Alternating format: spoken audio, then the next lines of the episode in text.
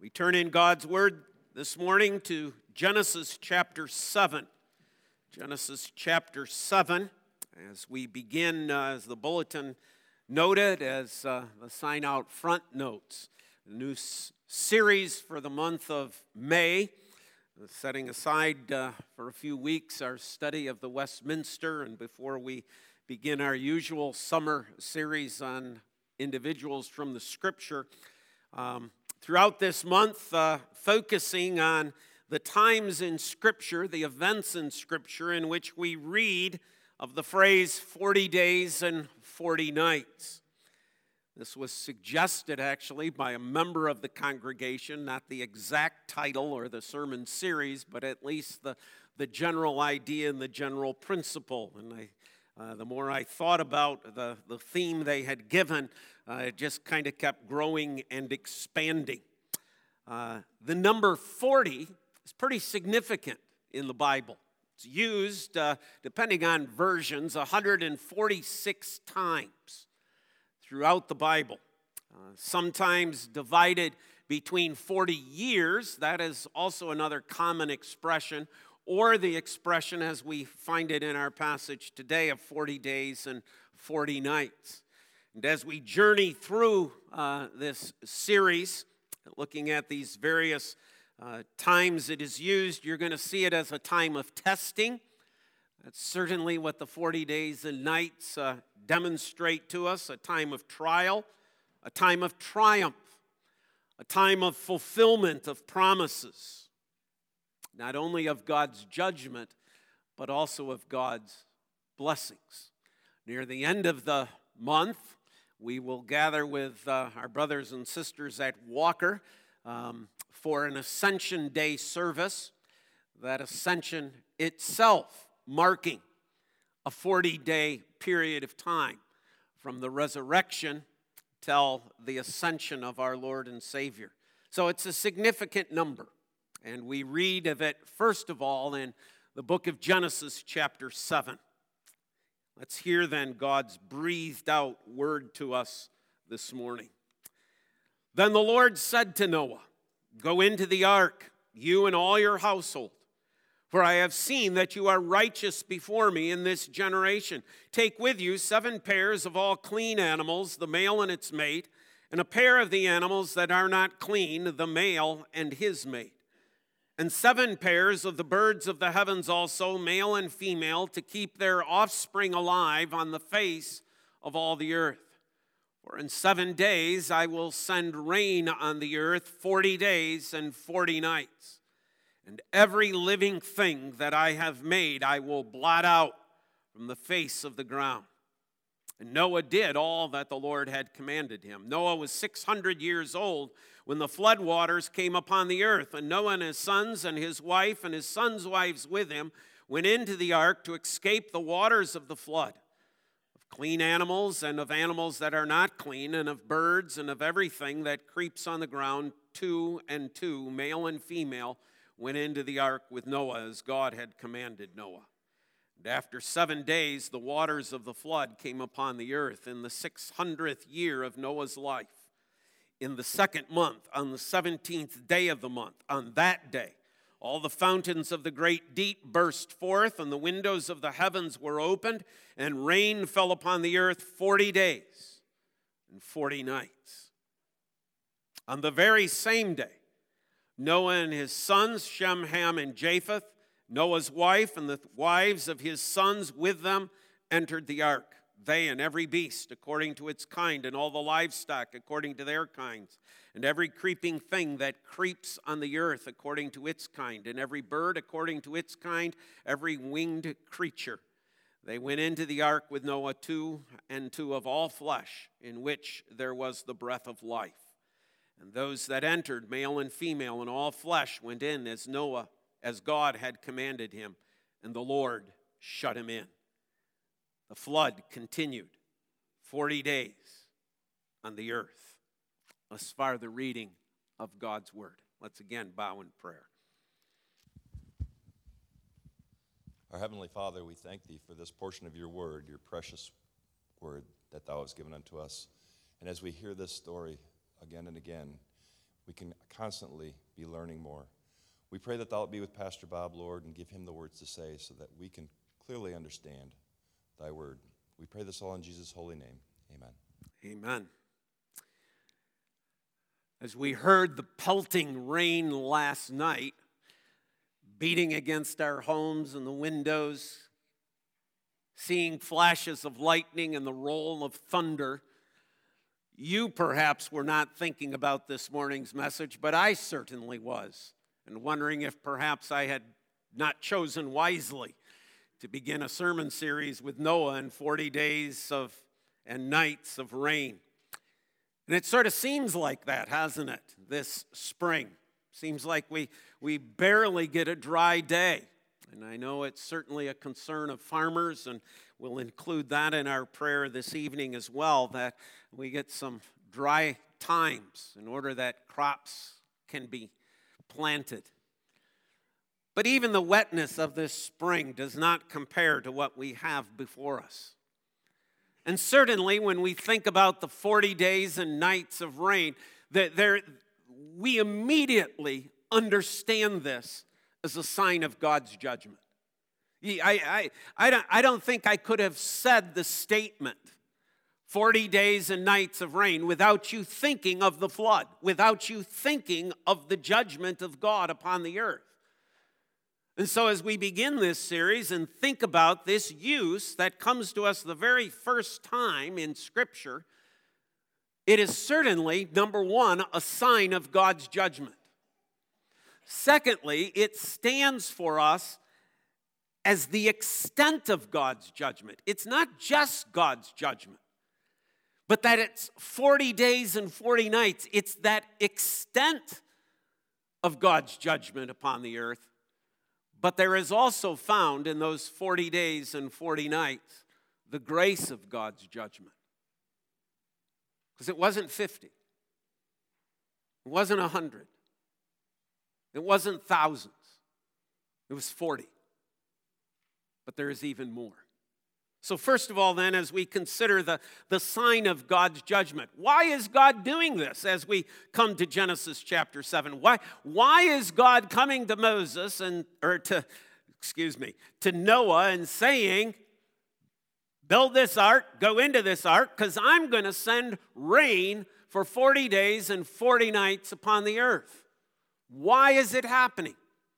Well, the context, going back to Genesis chapter 6, tells us why. In Genesis chapter 6, verses 5 and verses 12, we read of the wickedness that is there upon the earth. Verse 5 God saw the wickedness of man was great in the earth, and that every intention of the thoughts of his heart was only evil continually. We prayed this morning, given uh, uh, the circumstances of Hannah, of, of what is going on in our world and the violence that we see in our world, the evil that is so prevalent. And here we are, Genesis chapter 6. God's comment upon that day is that there is only evil, and every intention of the thoughts of man's heart was continual. You go down to verse 12 and God saw the earth, and behold, it was corrupt, for all flesh had corrupted their way on the earth. The extent of this evil, not only in terms of the numbers of people that are involved by this time, but also the depth of the depravity to which they are going, their own hearts, their own lives even, even as we read that, that those who are part of a, of a line that, that should have been faithful to the Lord are corrupting themselves through intermarriage the sons of men. It's only evil continually. What's, what's the context? The evil of the world and God's bringing judgment upon it. So God had issued a command, chapter 6, verse 14 to Noah, make yourself an ark of gopher wood. And of course, we could go through the whole statistics, but there it is make an ark. There is the command. Verse chapter 7 verse 1. Now that Noah has made it, go into the ark, you and your household, for I have seen that you are righteous. What's the context then? A command. The ark didn't just appear. God could have. God could have just said, Hey, look it over there, Noah, there's the ark. God could have just gone, There's your boat, get into it. But he tells to Noah, You build the ark. as I was preparing this, there, there was a thought that I had never had about this. This was his call. But you see, there's no money in ark building. Nobody's paying Noah to build this ark. Nobody's going, hey, nice, nice edifice there. It's not like he has some sponsors, okay? Right? There is regular work to be done. He, he still has to farm. He's, he still has his crops. He still has vineyards, whatever it was that Noah did for a living. He still had to do it. He couldn't just set that aside.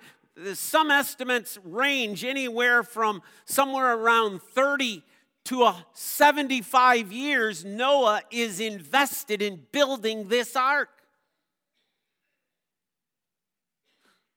He's building the ark while he still has to do everything else of life take care of family, bring in the crops, all those things. I never really thought about that before. But this is Noah's ministry. This is Noah's call. Build the ark. This is what is central. This is what is crucial. The other is just maintenance, the other is just there. Building the ark is what it's all about.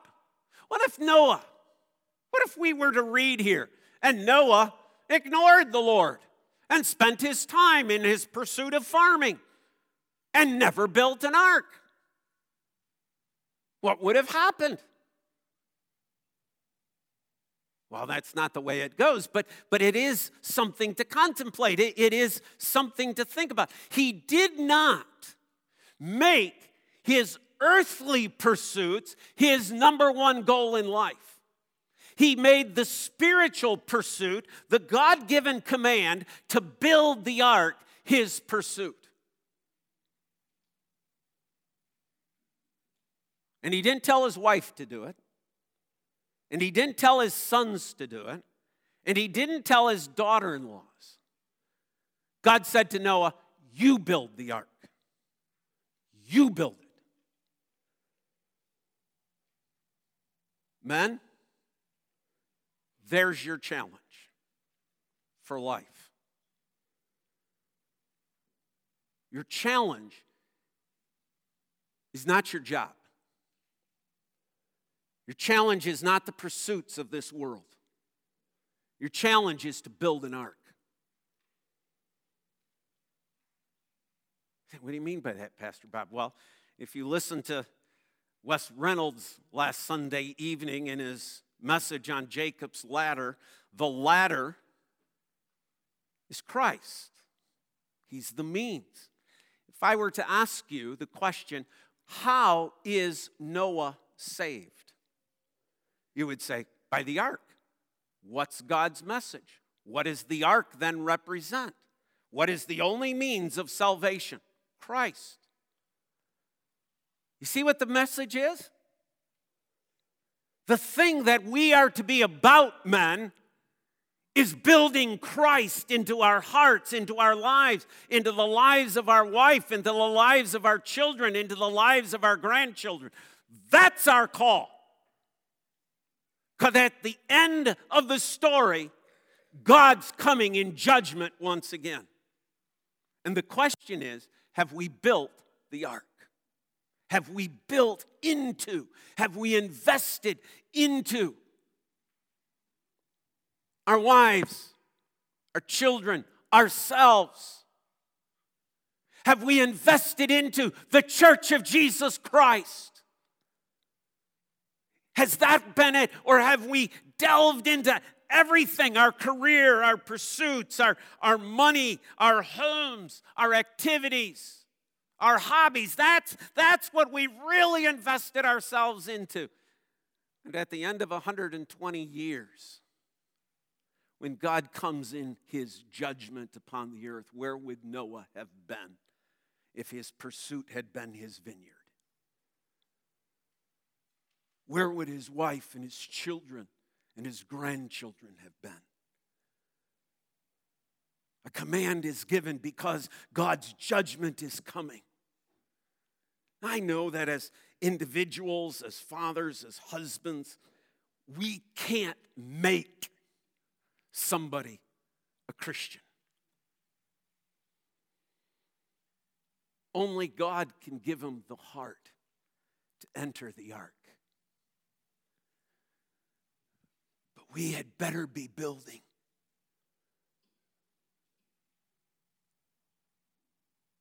Far more important than any other pursuit is the pursuit of Christ in our heart in the heart of our wife, in the heart of our children, in our church. That's your challenge. You got about 30 to 75 years.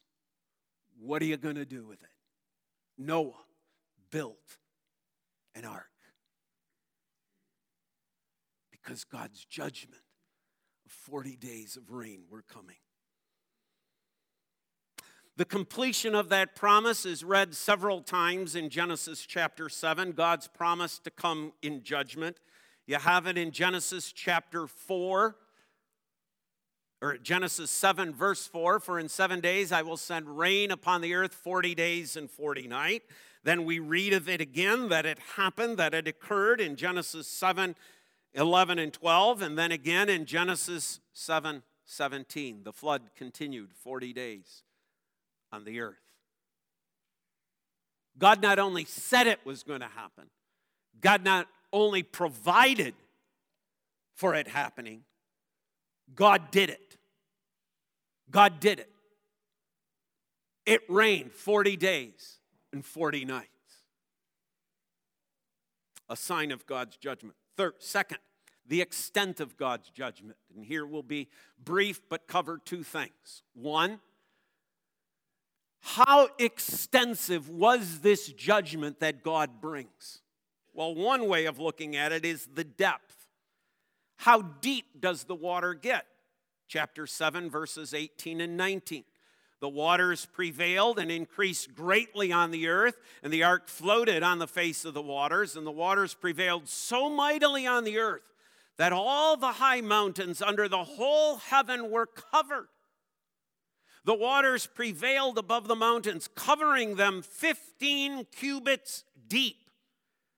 That means that the top of the tallest mountain of that day was covered by 22 and a half feet of water. And what you probably picked up on was not the 22 and a half feet. You probably picked up on my expression of that day.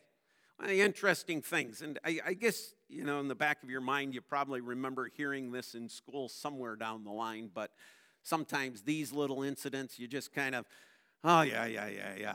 Uh, it's not until you look at the reality of standing before the, the Alps and the guide tells you these things are continuing to grow at a rate of a foot to a foot and a half a year that you begin to contemplate so, how high were they in Noah's day? right? See, sometimes our answer is, well, that means Mount Everest was covered by 22 and a half feet. Well, I don't read Mount Everest. What I read is the tallest mountain of that day was covered. You say, why are you expressing that? Because when the flood occurs, there is a huge eruption of the earth that continues to this day. There is the dividing of the earth that occurs during the Tower of Babel. There is not only a confusion of language, there is a separation of the earth that perhaps God uses the mountains as a means of separating out people. Here, you, you want to live together? Look what I'm going to do. Boom, here's a mountain. Now you're separate.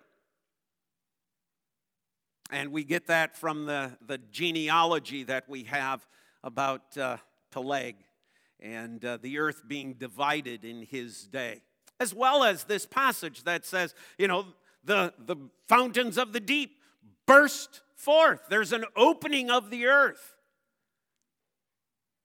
The point is, whatever the mountain was, whatever these mountains are that existed at the time of Noah, the tallest one, not just some, not just one, and there might be some on the other side of the earth. After all, I think God can see the earth that He has made and formed. And He's the witness to this event, is saying 22 and a half feet of water above the tallest mountain. 40 days and 40 nights kind of pales to the 0.82 inch of rain we got last night. It's an amazing thing. But it's not just the depth, it is the death that it caused. See, not only does this water then, by, by virtue of the nature of water, cover the entire earth, there is no dry land anywhere. This is no localized flood. And a bunch of people escaped up into Siberia, or a bunch of people got on boats and went across to, to Alaska and then filtered down here. This water covers the entire earth. And God confirms that in His Word by saying, verse 21, chapter 7, and all flesh died that moved on the earth birds, livestock, beasts, and all swarming creatures that swarm on the earth, and all mankind. You want a clearer differentiation? Everything on the dry land in whose nostrils was the breath of life died. You want God to say it again? He blotted out every living thing that was on the face of the ground. Man and animals and creeping things and the birds of the heaven, they were blotted out from the earth. Want to know the extent of God's judgment? There it is. As the wickedness of man was so prevalent over the earth, as sin has now enveloped the earth, so does God's judgment now envelop the earth as well. 40 days and 40 nights. There is certainly no, no clearer picture, perhaps, in all of Scripture that, that we would say, what, what, does 40 days and 40 nights represent?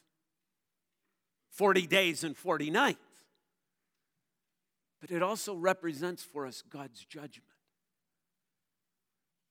But I hope you see that in the midst of God's judgment, you also see God's grace. For not every living creature died. There's God's grace. God's grace to Noah. Right? Noah, I'm going to provide for you. Build an ark. Noah, now that you've built the ark, go in the ark. And Noah, now that you're in the ark, I'm going to shut the door to prevent this judgment from ever touching you. You know, you think about all this water. One way we could say it is not one drop of it ever fell upon the head of Noah or his wife, or his sons, or his sons' wives. God provided. And then we have this beautiful expression that starts chapter 8 in the midst of all of this death, in the midst of all of this blotting out, in the midst of all of this judgment, but God remembered Noah. God remembered him. He sets the ark down on the mountains of Ararat. And then note 8 verse 6 as, as, the, as the ark is now setting, what happens? Noah doesn't take the prerogative of, oh, now I ought to go out of the ark. Now I ought to get out of here. Somebody get us a rope. We'll climb up on the other side. No, he waits. Notice how long he waits 40 days. Then we begin sending out all the birds. But God remembered Noah. In the midst of God's judgment, God remembers the man who is in the ark. In the midst of this total judgment that falls upon the earth, God remembers this man and his family who are in the ark. And of course, we know someday there is coming another judgment, is there not?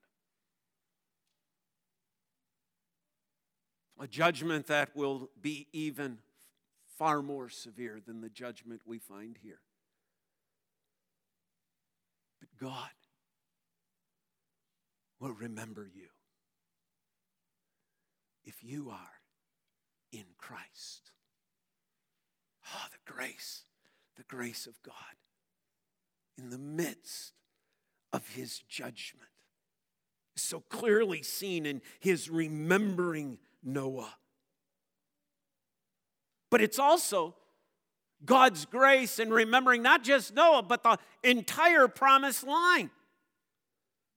For it's not just Noah he saves, the one who is the righteous man. No mention made of his wife, no mention made of the righteousness of his sons or of his sons' wives. Only Noah. And yet, God, in his grace, remembers the promise that he has made to Adam and to Eve of the one who is going to come. And so, yes, he remembers Noah, but he remembers that line as well. So, out from the ark come Shem, Ham, and Japheth. Genesis chapter 10, we read of the genealogy of all three of those sons and their offspring.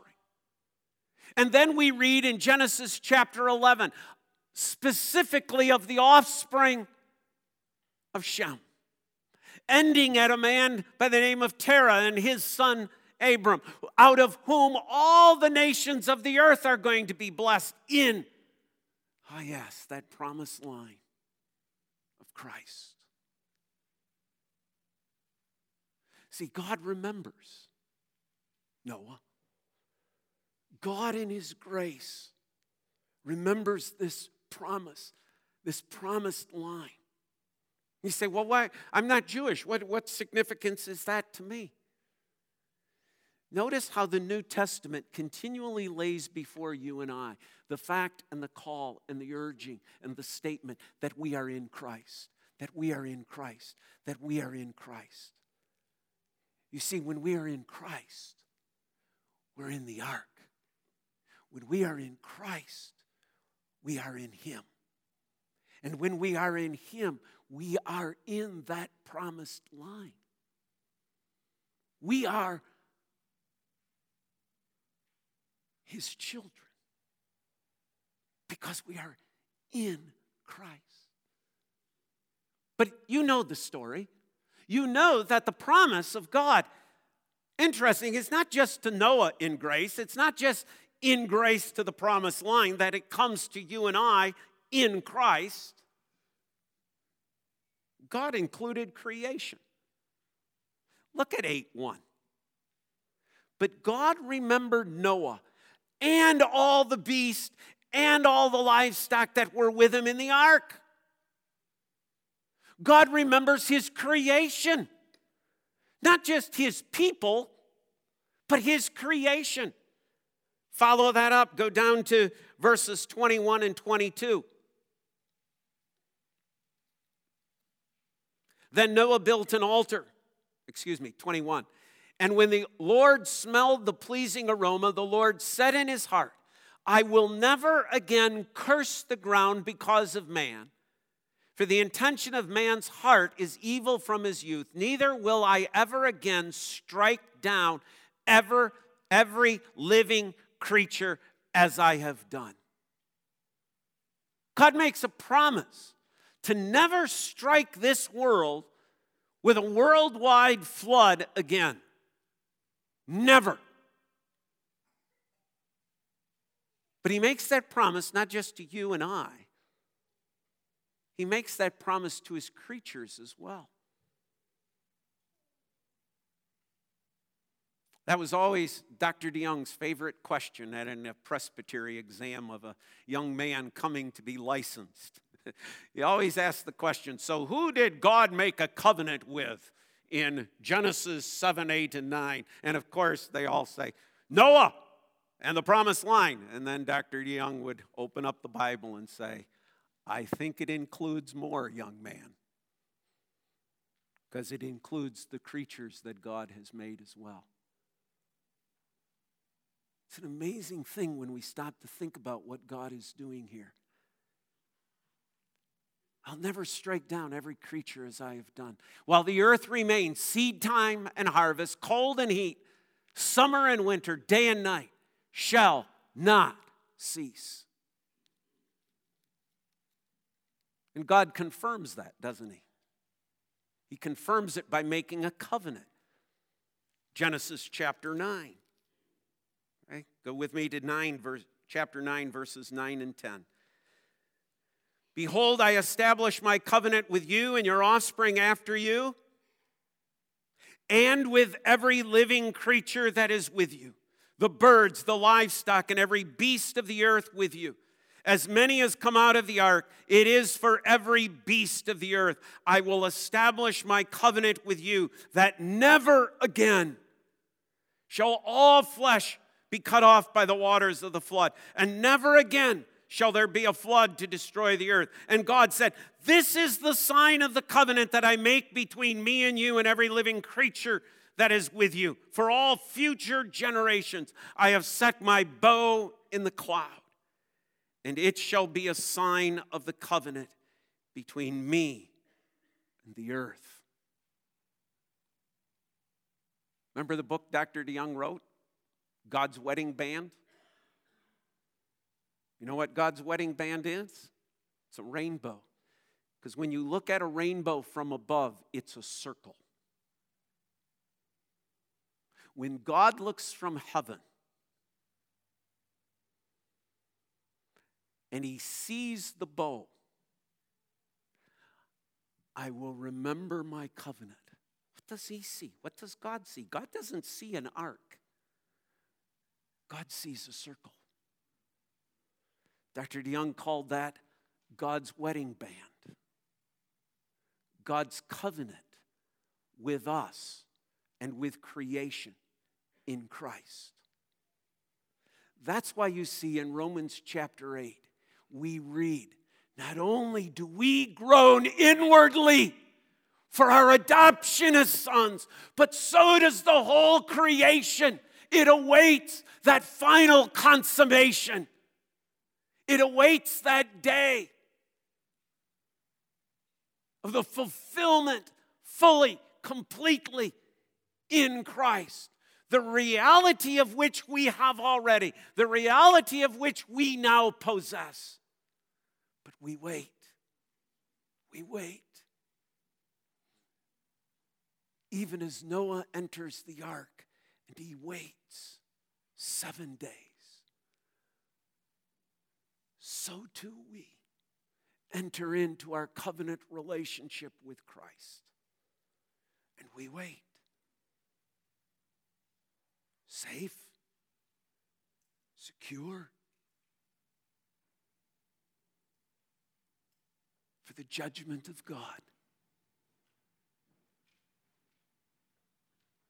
But in Christ, in the promises of God's covenant, in his marriage of the Son to the church,